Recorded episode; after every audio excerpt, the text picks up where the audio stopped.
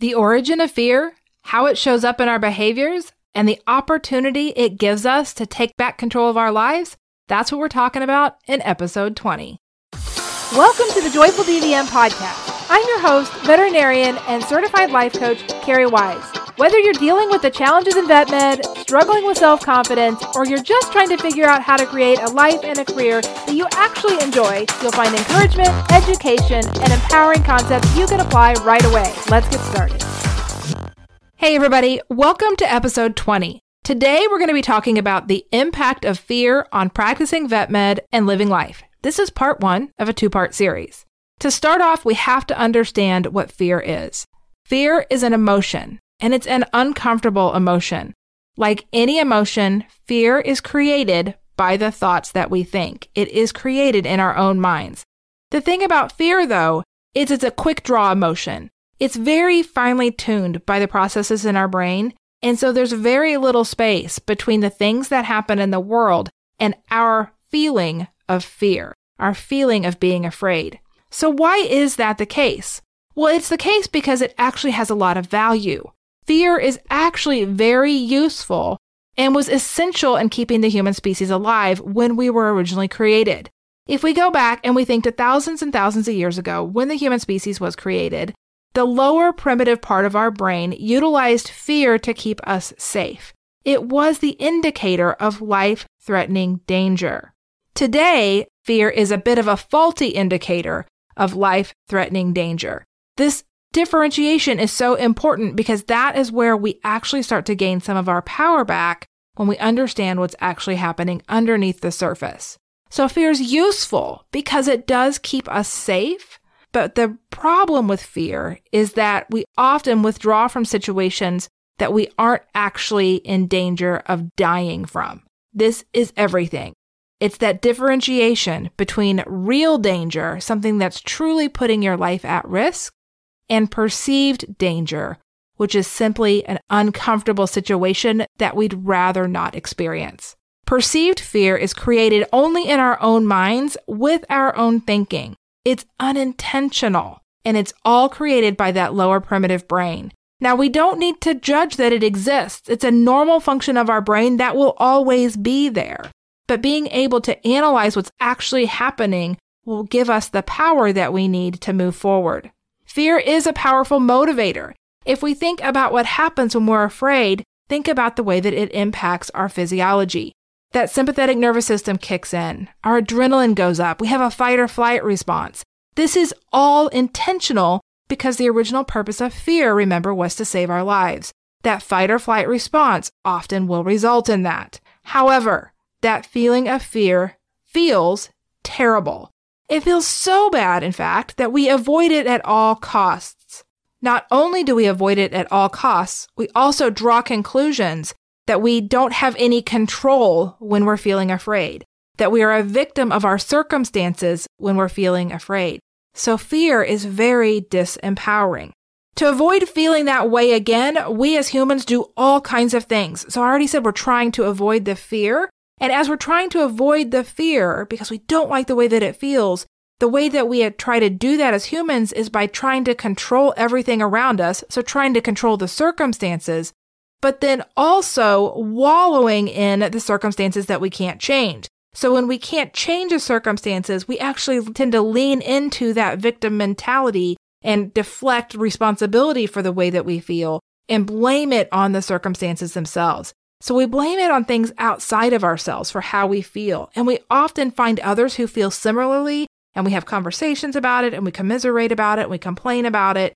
And we do feel a little better because misery loves company. And this is exactly why. If you can't change the circumstance to feel better, you at least feel better knowing that you're not alone in your misery.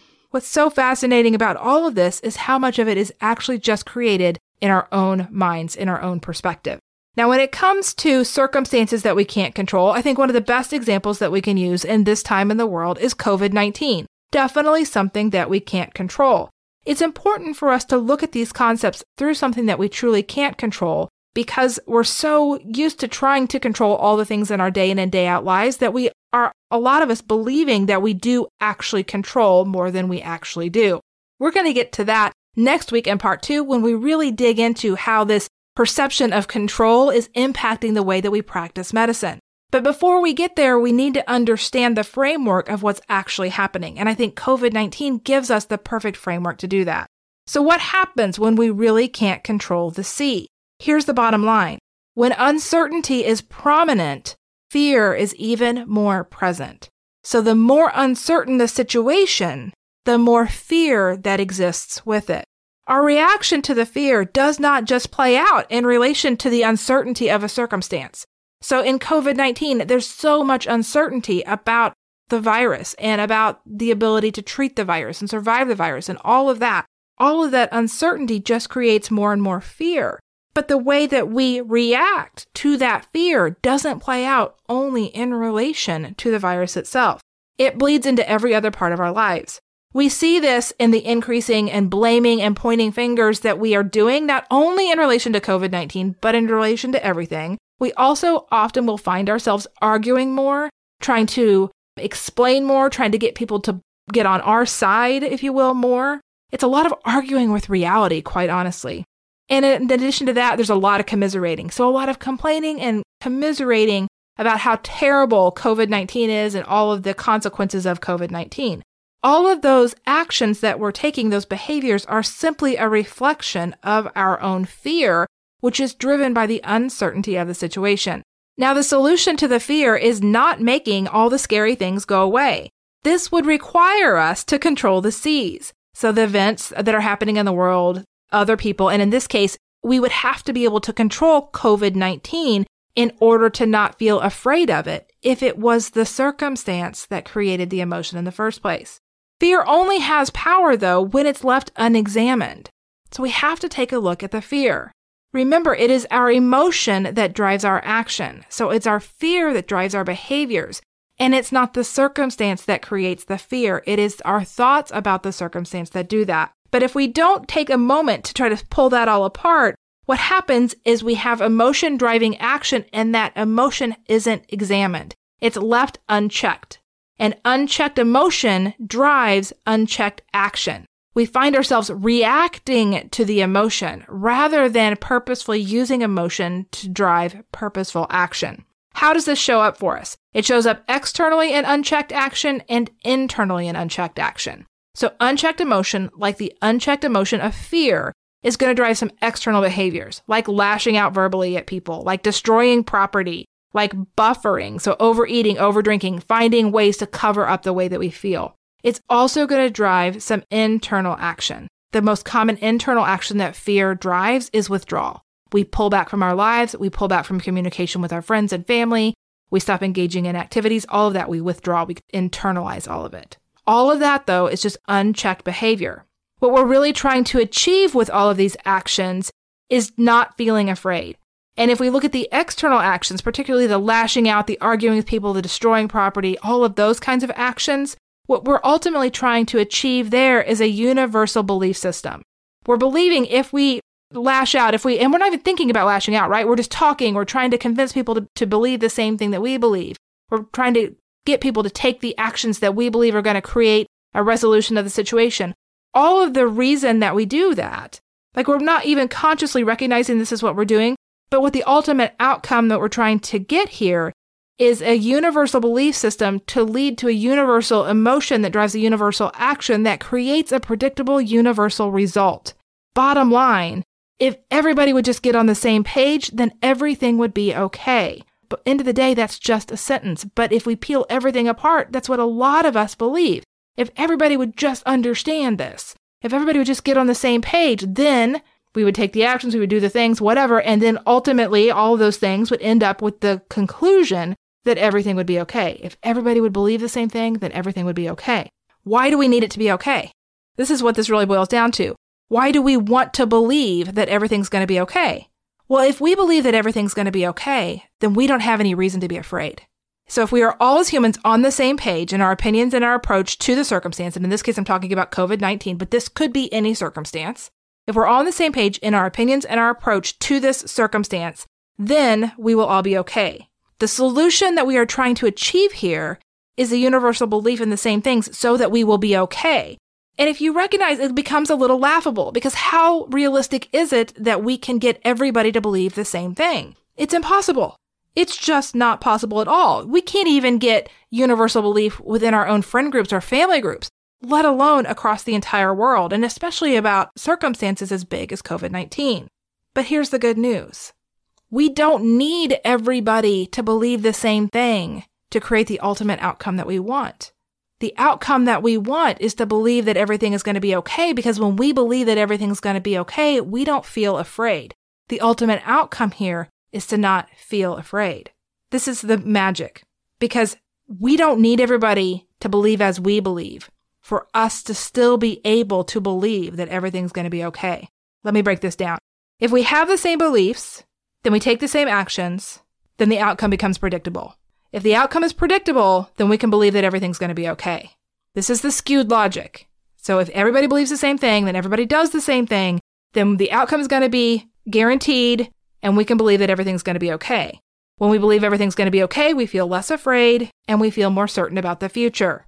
Makes a lot of sense, but what we're totally missing here is the only reason that we feel certain and comforted about the future and less afraid about the future. Those are all emotions, right? Certainty, comfort, fear at a lesser level, all of those emotions are only created by the thought, by the belief it's going to be okay. That thought, it's going to be okay, is not dependent on a circumstance. That thought is available immediately right now to each and every one of us. The predictability and certainty that we crave are only created by our thinking, created by our mindset, by our perspective. Our thinking is not dependent on what's happening around us. So it's not dependent on what happens day in and day out in our veterinary hospitals. It's not dependent on covid nineteen. It's not dependent on our friends and family and clients. It's not dependent on things like the elections. Our thinking is not dependent on any of those things. The change in information then may alter some of our circumstances, but those changes do not have to alter what we believe about the circumstances. This is the real magic. The change in our perspective about the circumstances is always optional. So let me walk through an example of this. Let's go back to covid nineteen. If we look at covid nineteen, I want to point out like just three things that have happened. There's so many different things. There's so many circumstances we could pull, but I want to pull three like factual things that have happened. Number one, covid nineteen, just the existence of it. The virus itself, it's been identified. It is a circumstance. So it is a fact. Now, we also had a time when the C D C said that it wasn't spread by aerosol and masks weren't necessary. That the C D C said that, that that message was communicated is a fact. Does it make the context of the message true? No, that's not what we're looking at here. We're just looking at the message that was relayed. So we're going to call that message number one. So that was the message that it was not spread by aerosol and that masks weren't necessary. Then we had message number two. Message number two was from the C D C that said it is spread by aerosol and masks are advised. So again, I'm not debating whether or not the context of what is communicated is true. The fact is that the message was conveyed. So message number two, message number one, and the existence of covid nineteen, all just facts, all just circumstances that every single human being is experiencing. Now, why why is, am I so picky about this and why does it matter? Because we have to first, in any situation, peel it apart and let's just look at the universal facts, the things that everybody are, is experiencing the same way. So I'm not saying that the way I feel about it is the same as the way somebody else feels about it. That's different because that's dependent on my thoughts about the circumstance. But the existence of the circumstance is universal. covid nineteen, message number one from the C D C, message number two from the C D C. Now, instinctually, our first thoughts about those things drive fear, always. So covid nineteen, message one, not transmitted by aerosol, no masks needed. Message number two is transmitted by aerosol, masks needed. All three of those things, for many of us, the in- initial instinctual emotion that we feel is fear. Makes perfect sense that we feel that. So why do we feel it? Let's give ourselves the opportunity at least to understand it. Number one, covid nineteen, we're all going to die. That's the thought that pops in immediately. It makes perfect sense from a primitive brain. Let's protect the species. Let's keep ourselves alive kind of perspective. covid nineteen, super uncertain, uncharted territory, primitive brain, lower brain thinks we're all going to die. We feel super afraid. Makes sense. Number two, why do we feel afraid when we hear that it's not spread through aerosol, that it's sp- like spread more through like contact and masks aren't needed? Well, along with that, we still have, oh, it's transmitted by surfaces, the things that I touch, it's going to be there forever. So these are the kinds of sentences our mind offers us, which drives, oh my gosh, we're all going to die. So it comes right back to that, right? I'm going to get it. I'm going to get sick. We're all going to die. Number three, same thing. Now it's spread by aerosol. Masks are advised. For a lot of us at this point, we're like, they have no idea what they're talking about. We're all going to die. So do you notice how all three of these ultimately end up in I'm all going to we're all going to die? We have all kinds of thoughts in between there, but the fear is coming from that baseline thought, we're all going to die or I'm going to die. That's creating fear. It's not a problem that that exists, my friends. That is just the instinctual lower primitive brain doing its job. We've got an uncertain situation. We've got a situation that we cannot control, which creates more uncertainties. Uncertainty creates fear. It's going to drive that action that ultimately the reason the primitive lower brain offers us this is because it wants to retract. Pull back, don't go in there, you're gonna, we're gonna all gonna die. That is where it starts, but that's not where it has to stay. Because even though our lower primitive brain offers us this line of thinking initially, which creates fear, we still have the ability to decide for ourselves how we feel in the situation. We do that by deciding what we believe on purpose. We intentionally choose our perspective. So what are some alternatives? So if we're thinking, on the one hand, the lower primitive brain, we're all gonna die, what else could I also be believing? Here are the ones that are just personal to me when it comes to covid nineteen. Number one, I get to decide what I believe about covid nineteen. Number two, I can always do my best to protect myself and my community in any situation. So I can always do my best. Number three, if I get covid nineteen, I will know what to do. I've just decided that for myself. If I get it, I will know what to do. Number four, most people who get covid nineteen survive. That's what I believe about the virus at this point. Now, not everybody believes what I believe, but these are my beliefs. And when I go through these beliefs, particularly that first one, I always get to decide what I believe about covid nineteen. I feel very empowered. Those thoughts help ease the fear. The fear is still there. I don't need to solve for the fear. I just need to embrace that empowered thinking will beat fear one hundred percent of the time. And the actions that I will take in my life, the way I will show up day in and day out, are going to be much more useful in creating the life and the life experience that I want if I'm taking those actions from empowerment as opposed to if I'm taking actions from fear. What about the thoughts about the other two circumstances? So I talked about covid nineteen, but what about message number one? An optional thought there, I can protect myself and others with diligent hand washing. Always available. If I believe I can t- protect myself and others best if I just wash my hands a lot, that definitely feels a lot more empowering than the like it's transmitted on surfaces that stays there forever and we're all going to die. That creates a lot of fear. For the third one, it's transmitted by aerosol. Masks are advised. I can always think I can protect myself and others by washing my hands and wearing a mask. If I believe that, then I take those actions from that empowerment. So I feel empowered. I wash my hands. I wear a mask. Keep living my life. If I'm stuck in the fear, they have no idea how this works. They're all wrong. And I get all victim-y and blamey about it. I'm going to withdraw. I'm going to pull back on my life. I'm going to be angry. I'm going to be pointing fingers.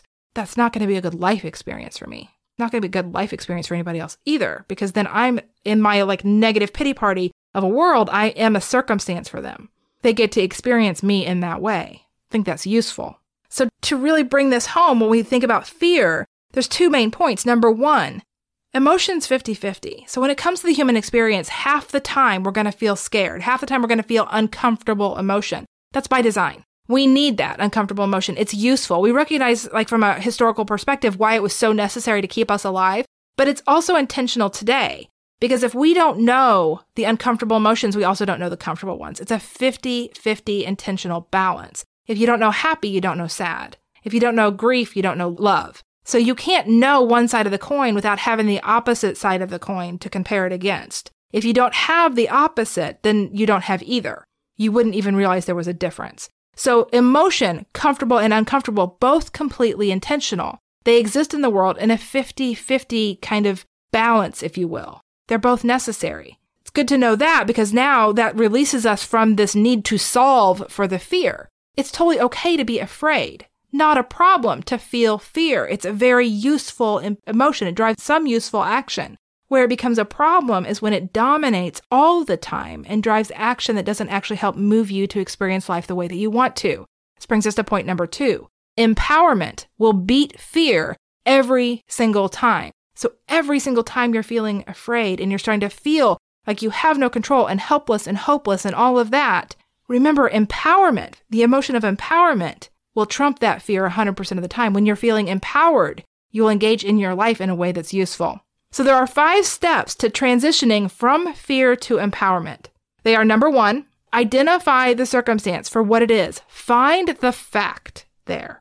Number two, remember, I'm still me. So the person I am right this moment is the exact same person I was two minutes before I learned of this circumstance. Number three, embrace the ability to always choose for yourself. So choose what you believe and choose your own actions. No matter what, you always get to choose. So you want to remember that and embrace that ability as number three. Number four, decide if the circumstance warrants a change in our prior perspectives and beliefs. So as these, for example, with the COVID nineteen, COVID nineteen is its own circumstance. Message number one is a new circumstance. Message number two is a new circumstance. So as new information becomes available, as new circumstances occur, do I need to change my perspective? Do I want to? Is there benefit in changing my original perspective and belief around the circumstance as a whole? And then number five, once that's decided, I just choose my perspective intentionally. So I want to practice this with a completely made up scenario to walk through these five steps. And I can't say it enough. This is a completely hypothetical, totally made up scenario in relation to COVID nineteen. This is not truth. This has not been said anywhere. Literally just made it up, sitting at my desk, writing out this podcast, because I think this is going to be a good example for us. But do not take this hypothetical circumstance as the truth. It is not the truth, okay? But here we go. Let's just say, this is our hypothetical new circumstance, that the C D C releases a message that says a vaccine cannot be made to protect humans from COVID nineteen. Just one more disclaimer. This has never been said. This is absolutely not true. We're just using it as an example, okay? So let's just for a moment, just hypothetically say it's true. The C D C says a vaccination cannot be made to protect humans from COVID nineteen. How do you feel? Immediately, we're going to feel afraid. Totally normal. Why are we going to feel afraid? Because that unintentional, instinctual thinking goes right back to we're all going to die. It makes perfect sense. Primitive brain being like, um, we're back to uncertainty and I'm pretty sure we're going to die and here's the fear. Makes sense. So what do we do? When we're feeling afraid, if this were to happen, if the C D C were to say, a vaccination cannot be made to protect humans from COVID nineteen, we're going to feel afraid. And what are we going to, how are we going to behave? We're going to lash out. We're probably going to attack the C D C. Oh my gosh, they have no idea what they're doing. They change the messages all the time. We complain to our friends about it. We commiserate. We have a pity party. Oh my gosh, I'm certainly going to die now. We want to argue with reality. If they only knew more, they would do something different. Or if I would have known this to begin with, I would have done something different. This is very normal type of behavior that's driven by fear. It's not dependent on the circumstance. So how do we then use that five-step process to transition from the fear and the actions and behaviors that we take from that place to empowerment so we can actually be the ones in charge of our lives again? Five-step process. Number one, identify the C. So what is the circumstance here? The words spoken. The words spoken by the C D C is the circumstance. It does not make those words true. It's so important. Remember, it's not the, we're not saying that the context of the words is factual, but that the words were communicated is the fact. So C D C says a vaccine cannot be made to protect humans from COVID nineteen. That is just a fact. That it was said, that those words were spoken, that is the fact. Number two, I am still me. So before they said that to right now, I am the exact same person. I just need to remind myself of that in step two. In step three, I also is another reminder. Remember, I always get to decide for myself how I approach COVID nineteen. Nothing has changed. I got to decide for myself before they release this new information, and now I get to decide for myself now. Nothing has changed there. Number four, I asked myself a question. Does this new circumstance, in this case, this new information, does this new circumstance warrant a change in my belief and perspective about the circumstances as a whole? And then ultimately, does it change what I will do, the actions I will take? Well, let's take a look. If the C D C said a vaccine cannot be made to protect humans from COVID nineteen, and I've decided that my empowered thought around COVID nineteen is that I always get to decide what I believe about COVID nineteen, do I need to change that thought based on the new information?